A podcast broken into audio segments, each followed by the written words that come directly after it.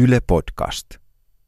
ensimmäisen kerran, kun me ollaan Janitan kanssa tavattu, me oltiin Tampalassa ja sitten se oli hauska, kun mä muistan, kun Erik oli niin äh, innostunut Janitasta etukäteen. Musta tuntuu, että sillä ihan vähän niin kuin, se niin kuin odotti sitä, että miten me tullaan toimeen. Mutta kyllä sitten tiesi, että me tullaan hyvin toimeen. Se ensimmäistä hetkestä saakka siitä kälätyksestä ei tullut loppua. Mä oltiin Erik. Ja musta se istui jonkun kahvin kanssa siinä sohvalla ja sitten mä vaan käle, käle, käle, käle, käle, käle, käle. Alkuun, kun te aloitte seurustelemaan, niin Janita oli niin kuin, että kun Erik aina jäi rupaattelemaan kaikille. Se pysähtyi, kun se oli kaupassa ja sitten se kuitenkin aina päätyi, että yli sai aina alennusta tai jotakin, kun se jäi höpöttelemään niiden kanssa. Yksikin, mä muistan, meillä on legendaarinen Lauran grilli Ivalossa. Saakeli hyvä grilli. Ja tuota, mentiin sinne, totta kai se kaikki on semmoisia niin puolituttuja siellä, niin mentiin sisälle. Ja kun itse menet niin ihan perus meidän grillille ja tilaan sieltä jotain, niin Erik astuu sisään. Ja sitten se alkoi sinne niin kuin, että se alkoi siinä jotenkin kompuroimaan sen ovella. Sitten mitä se oikein tekee? Sitten se voi, voi että, että minä tull, luulin tulevani Lauran grillille, mutta minähän tulinkin taivaaseen, kun täällä häikäisee niin paljon näitä enkeleitä. Ja sitten grillin työntekijät että mitä saisi olla? Että se vaan niinku tulee tilaan ja hurmaa, hurmaa mm. ihmiset. Ja niin se teki kyllä. Ja tota se teki siellä sairaalassa kanssa. No niin, niin. Ja jotenkin, että se aina pystyi huomioimaan just sen, että sielläkin niinku, kun sairaalassa, siellähän on tosi iso hierarkia, mikä kävi ilmi sit, kun siellä oli, vietti paljon aikaa. Mm. Että siellä on myös sitten niinku osastoilla on siivoja ja sitten niinku vaan niin, tämmöiset, jotka tuo ruokaa pois ja siivoo, niin, mm.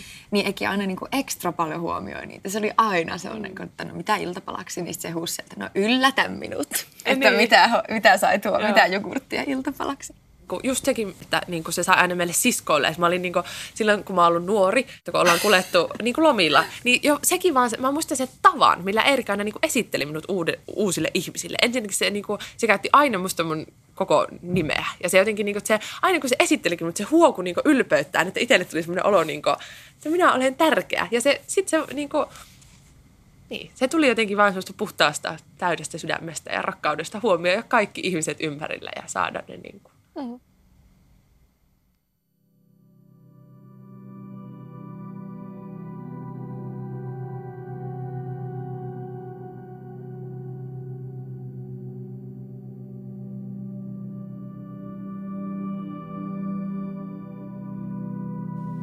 Niin kuin aluksi kun tuli se ihan vaan syöpä ja sana ja se kuoleman pelko, niin silloin siitä niin kuin kuvitteli, että siitä voi niin kuin puhua ja käsitellä sitä mutta kuitenkin, vaikka se oli tullut lähemmäs, se oli ikään kuin tullut verhon takaa esiin, niin se oli kuitenkin tosi kaukana.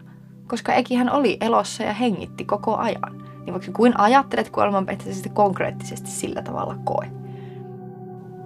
Mutta sitten kun se kuolema läheni, kun sä haistoit sen, kun sä näet sen, että nyt se niinku...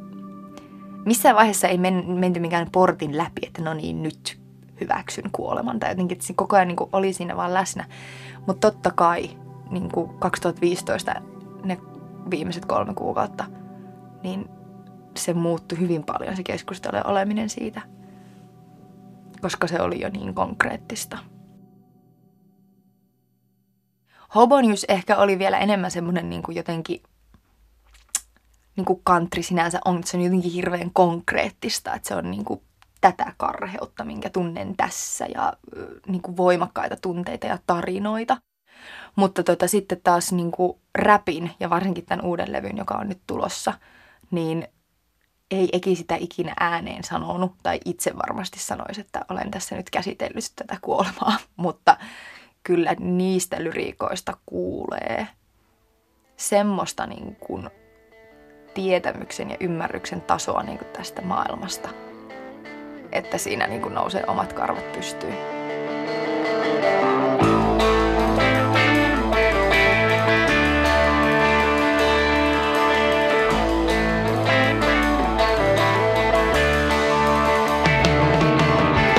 En tullut jäädäkseni, tulin näky kumulla käydäkseni Huipulla kummia unia nähdäkseni. Pisarat putoili, tuuli vain kulki lävitseni. Veden pinnan väreistä juuri ja juuri näilitseni. Ei mulla keinoa muuta oo tulla lähellesi. Jostain laulua kuulin ja luulin ääneksesi. Kaipa henkesi muualta, tuli ja tänne pesi. Niin luulin kun vasten huulia tunsi kämmenesi. Tää laulu on jotenkin niinku me, ellei koko sairauden, niin tosi ison osan Erkin niin sairautta, niin ollut semmoinen aivan valtava niin kuin voima laulu. varmaan meille kaikille. Erik lauloi tätä niin kuin jatkuvasti, aina. Meillä muutenkin aina kun Erikin kanssa oli, niin se vaan niin kuin käveilee pitkin taloa ja soittaa kitaraa ja laulaa jatkuvalla syötellä. Että mä olin niin kuin,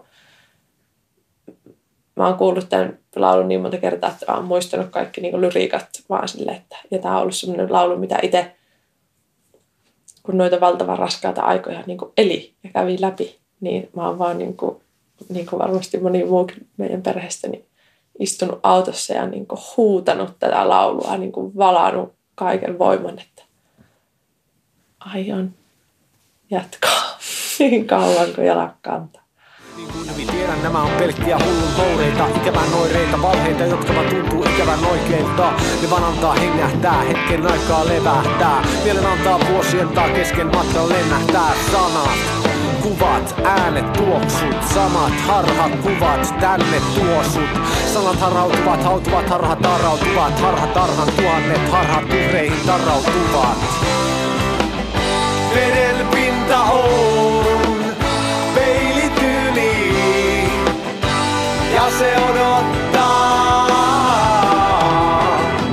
Aion jatkaa eteenpäin niin kauan kuin jalat kantaa, niin kauan kuin keuhkoissa henki pihisee. Joinakin päivinä on näkeminen vaikeampaa. Ja samat säännöt pätee joka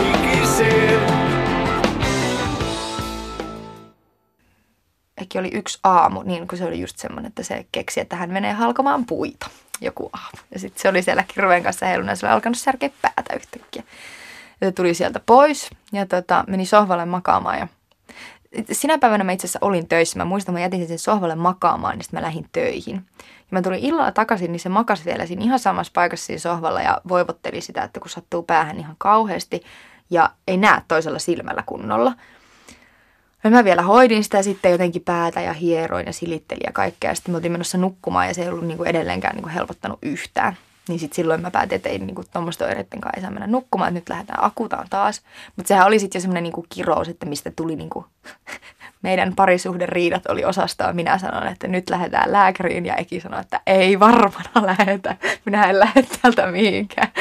Ja sitten mä sen raahasin sinne, että nyt mennään. Ja, ja ne oli niinku mulle, Henkko, tosi rankkoja juttuja, että kun mä näin, että se jätkä on niinku koko vuorokauden, että sillä on nyt jotain. Ja sitten mä vien sen akutaan niin päivystykseen läheiset ei saa mennä mukaan. Eli mun pitää aina jättää se siihen vaan niin kuin porteille ja sitten lähteä itse jonnekin. Ja tässäkin tilanteessa mun piti vaan jättää, eikä että mä pidän sitä kädestä kiinni niin pitkään, kunnes se niin kuin viedään se toiselle puolelle.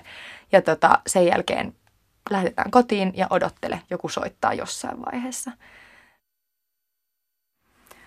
Kävi ilmi, että se oli tosiaan saanut siinä, kun se oli halkonut niitä puita, niin aivoverenvuodon, se oli vielä suhteellisen iso – ja tota, mm, siinä oli aluksi just, että sillä oli se näonkaa vähän häikkää ja, ja sitten se aiheutti Ekille, se oli Ekille hen, henkisesti tosi rankkaa. Koska niin kuin mä ihan aluksi sanoin, niin se on aina ollut ihan hirvittävän fiksu tyyppi. Ja se on ollut niin kuin sen semmoinen niin kuin johtotähti, sen pää. Niin se oli ehkä se eka hetki, kun se joutui myös niin kuin tarrautumaan minuun sillä niin kuin sanoen sen, että oothan kiltti ja huolehdit mun kalenterin, kun mä en itse pysty. Ja semmoisia, että mä yksi päivä se yritti laittaa jotain tavaraa, niin kuin takkia tai jotain muovikassiin.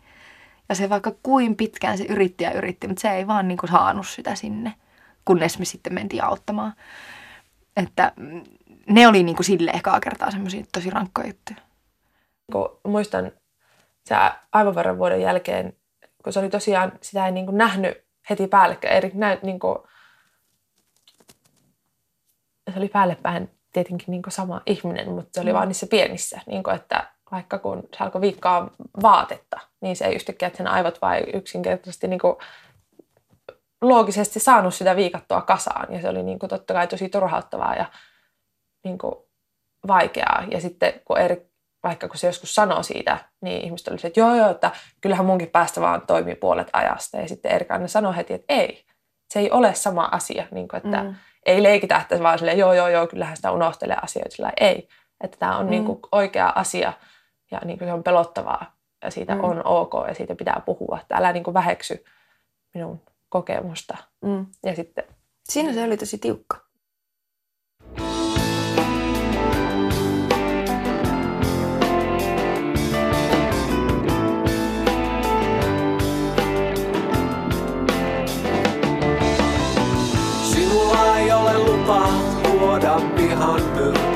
Tähän paikkaan. Tämä on mun henkinen lyijyluola ydinsuojaa. Sinulla ei ole lupa tuoda pihan myrkkyä tähän paikkaan. Tämä on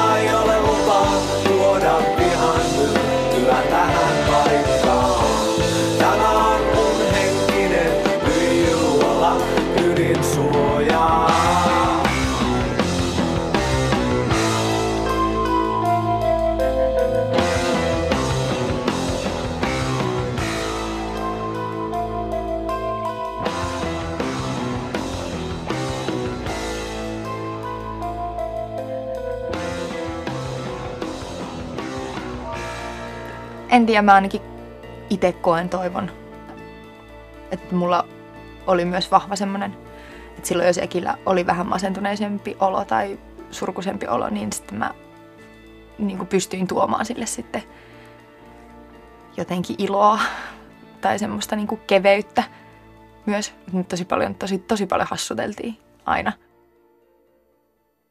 Siinä ei ollut vihaa siinä miehessä kyllä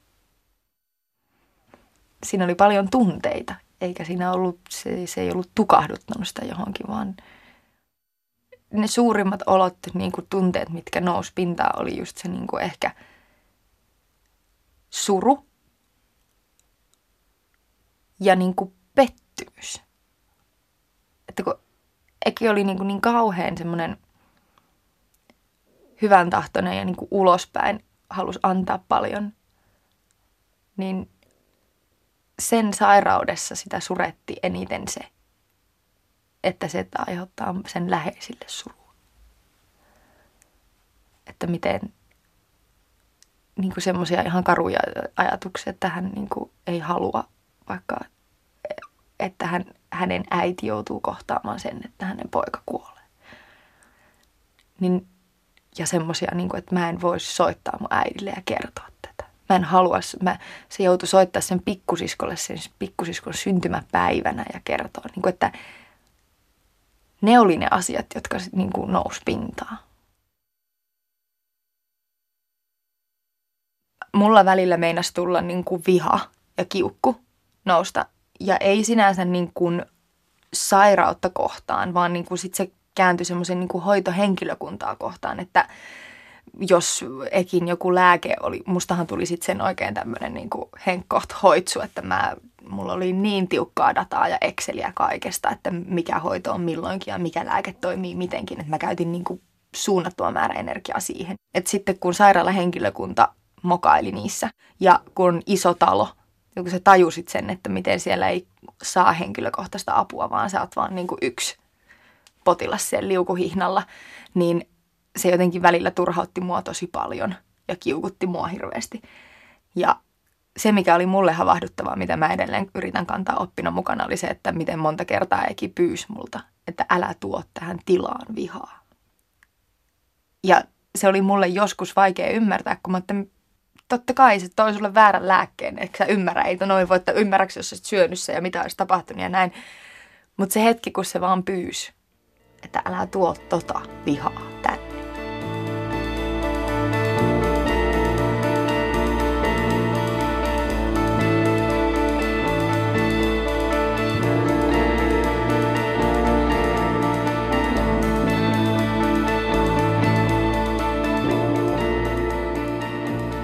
Eki kerkes siis koko ton sairauden lomassa ja vielä sen viimeisen vuoden aikana. Niin tosiaan valmistui ja julkaisi semmoisen levyn kuin Hobo News. tai siis bändi kuin Hobo News, ja saivat ulos albumin. Siinä sitten niin kuin kaikkien kummallisten kommervenkkien kautta yhtäkkiä, ja se tuli siis ystäviltä, niin yhtäkkiä me seistiin semmoisen todellisuuden edessä, että on menossa Tavastialle oman bändin levyjulkkarikeikkaan. Ja tota, sitten mentiin, se oli helmikuussa 2015, eli kuukausi ennen Ekin kuolemaa. Niin sinne se kipustavasti ja lavalle ihan oman bändin kanssa omana ittenään. Upea keikka, upea päivä. Mutta sekin oli vielä semmoinen, niin että ei, ei kukaan, joka ei tietäisi, niin olisi voinut arvata, että Eki on sairas. Tai että hän menehtyy kuukauden päästä. Se oli tietysti iso juttu meille kaikille. Mä muistan, kun Eki, se ekan kerran soitti mulle, että Helsingissä olisi mahdollisesti keikka. Mä en edes kysynyt, että missä. Eikä se sitten sanonutkaan, että missä se on. Katsopa, että jos sulla on se, oliko se 4. helmikuuta, että pistä, pistä ylös täällä varaa siihen mitään. Sitten jossain vaiheessa kysyn, että missä, missä se keikka ylipäätään on. Ja oli mahtava keikka. Olin yleisössä. Niin, joo, joo, joo kyllä. Erittäin kyllä. onnistunut. Se oli hyvä. Se oli hyvä tunnelma. Että oli ainakin Ekille iso juttu, sen muista. Joo, kyllä varmaan muillekin. Niin. Ainakin mulle. Se oli hieno ilta. Mm. Ja aivan uskomatonta, että siitä niin kuin puolitoista kuukautta, alle kaksi kuukautta, niin sitten, sitten Eki kuoli. Se oli aika nopea sen Tavastian keikan jälkeen sitten, kun se olo, rap, tai siis kondis rappeutui ihan. Kyllä. Mä olin yrittänyt muutaman kerran soittaa. Ja sitten kävelin telakalta kotiin ja Me nähtiin te olitte menossa sinne lab, labraan. Mä kuulin Eki ääneen huutavan, niin kuin, vielä ihan niin kuin skarpin äänet. Oi! Niin sitten käännyin, niin te olette siinä. Ja sitten mä olin vaan sellainen, että ei saakeli, että nyt, nyt ei näytä hyvältä. Sitten autettiin, niin kuin, tuettiin ne portaat ylös siitä. Ja sitten siellä, kun se käytiin sitä tilannetta läpi, niin sitten just ennen kuin se on menossa labraan, niin se on ihan, niin kuin, ihan romuna. Ja sitten kysyi, miten sulla menee? No, en, en, en osaa ihan hyvin kai. Ja sitten siinä vaiheessa, kun hän mei labraan, niin mä murruin sinun, sul, sinun eessä ihan täysin.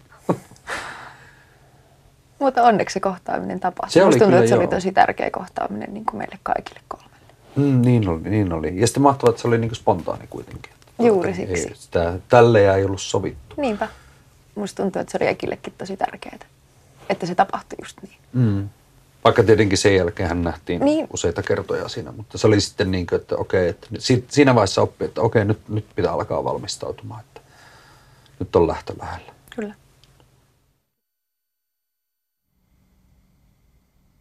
Sitten toi on hyvä, kun toi tonne eteisen tuoliin kun katsoo, niin se on aina,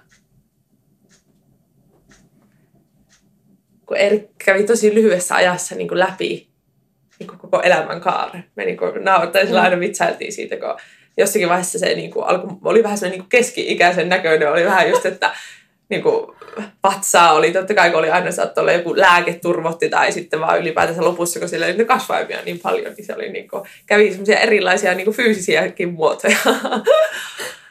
ja kaikki kun hiukset vaihtui koko aika, parta vaihtui koko aika, väri vaihtui, niin kuin oli kaikkia erilaisia ulkomuotoja. Sitten silloin niin kuin viimeisinä aikoina, niin, niin sitten Erika aina istui tuohon, se niin käveli vaikka olkkarista, niin sillä vanhan miehen lailla taapersi tuohon eteiseen ja sitten se istahti tuohon tuoliin aina niin kuin hengähtämään, koska keuhkot oli täynnä kamaa. Niin siinä hengitteli vähän aikaa, sitten laittoi kenkiä jalkaan. Sitten mä muistan, mä taisin istua joskus täällä, kun Erkki istui tuossa, niin sitten mä vielä katsoin, että nyt mä katson mun niin kuin, hiipuvaa veljeäni. Mutta ei se ole sillä niin paha muisto tai totta kai surullinen, mutta ei se ole niin kuin, se on kuitenkin hyvä muisto. Sitten se kuitenkin yleensä oli hymy kasvoille, että hän naurskeli siinä. Mulle tulee noista nojatuoleista mieleen jotenkin just se, se vanha eki, Mm, se joo. pappa eki, Joo. joka oli ihana. Ja joka istuu niissä sinisissä college Joo. housuissa. ja sitten kun se ja vielä... hymyilee. Niin, kyllä. Silleen samalla kun se puuskuttaa, niin se Joo, joo. hymyilee ja naureskelee sieltä, että vähän ottaa hameen. Mutta joo, eli se oli niinku hirveän kiihtyvää tahtia se loppu. Sitten että koko ajan tuli uutta. Ja sitten Eki alkoi niinku myös fyysisesti niinku näyttää sairaammalta. Eli niinku rupesi olemaan semmoista turvotusta kehossa ja ajatus oli vähän hitaampaa ja liikkuminen oli vähän hitaampaa. Ja silloin äh, sitten se sai pari kertaa, kun hemoglobin laski niin alas, niin hän sai niinku verensiirtoja. Mutta sitten koitti se päivä, kun me käytiin siellä, meidät oli jo siirretty niinku palliatiiviselle osastolle. Ja tota, istuttiin siinä sitten lääkärin kanssa. Silloin oli tämmöinen niinku, mm, tablettimainen sytostaatti. Ja tota, sitten istuttiin siinä pitkä keskustelu, jossa se lääkäri sitten sanoi ääneen sen, että ensinnäkin sen, että sitä verta ei tulla enää antamaan lisää. Eli se kaksi kertaa tehtiin niin, että ne hemoglobiineja tippui tosi alas ja sitten sai pa- pari pussia verta ja sitten taas nousi. Mutta se, että kun hän on niin kuin palliatiivisessa hoidossa, niin se on niin semmoista niin kuin ylläpitävää se veren antaminen, että sellaista ei niin kuin Suomessa tehdä tai ei voi tehdä. Ja kaksi kertaa hän sai niitä verisiirtoja ja sitten sen jälkeen tuli nyt ensimmäinen tieto, että niitä verisiirtoja ei enää anneta. Eli sitten kun hemoglobiini laskee, niin sitten se menee huonommaksi se kunto. Ja sitten tuli se, että, että pitäisikö se lopettaa se tablettisytostaatti myös. Että hän antoi sen totta kai niin heitti pallon meille, että se on meidän valinta ja ekin valinta. Että haluuko hän sen lopettaa sen hoidon vai ei. Mutta että se saattaisi niin parantaa sitä elämänlaatua kuitenkin, koska niissä on niin voimakkaat sivuvaikutukset. Sen päivän mä muistan hyvin. Siellä me istuttiin siis sen lääkärin kanssa ja sitten sen jälkeen lähdettiin keskustaan keskustaan niin, että mä menin hakemaan taas lääkkeitä apteekista ja jäi autoon istumaan ja soitti se äidille sieltä autosta. Silloin Eki oli tosi itkunen se itse teki päätöksen, että hän haluaa lopettaa ne lääkkeet. Mä en aluksi jotenkin ymmärtänyt sitä. Mä ehkä jollain tavalla niin toivoin niin paljon sitä, että ne, se voisi vielä jotenkin auttaa. Se lääke se oli niin uusi ja semmoinen niin ihmeellinen, että mitä jos se pysäyttäisi sen. Ja se tuli mulle niin jotenkin mukaan niin shokkina, että nyt vaan lopetetaan se, että ei enää tehdä mitään. Ja sitten Eki vaan niin pyysi meiltä vielä sitä niin tukea ja turvaa siihen hänen päätökseen. Mutta totta kai me tuettiin sen, että mitä sä ikinä päätät, niin se on oikea ratkaisu. Ja sai äidil, äidiltään myös, mikä ei ole varmaan ikinä kovin helppo puhelu saada pojaltaan. Mutta Sinikka oli myös sitten antoi siunauksen ikään kuin Ekin päätökselle. Me oltiin kaikki siitä tosi ylpeitä.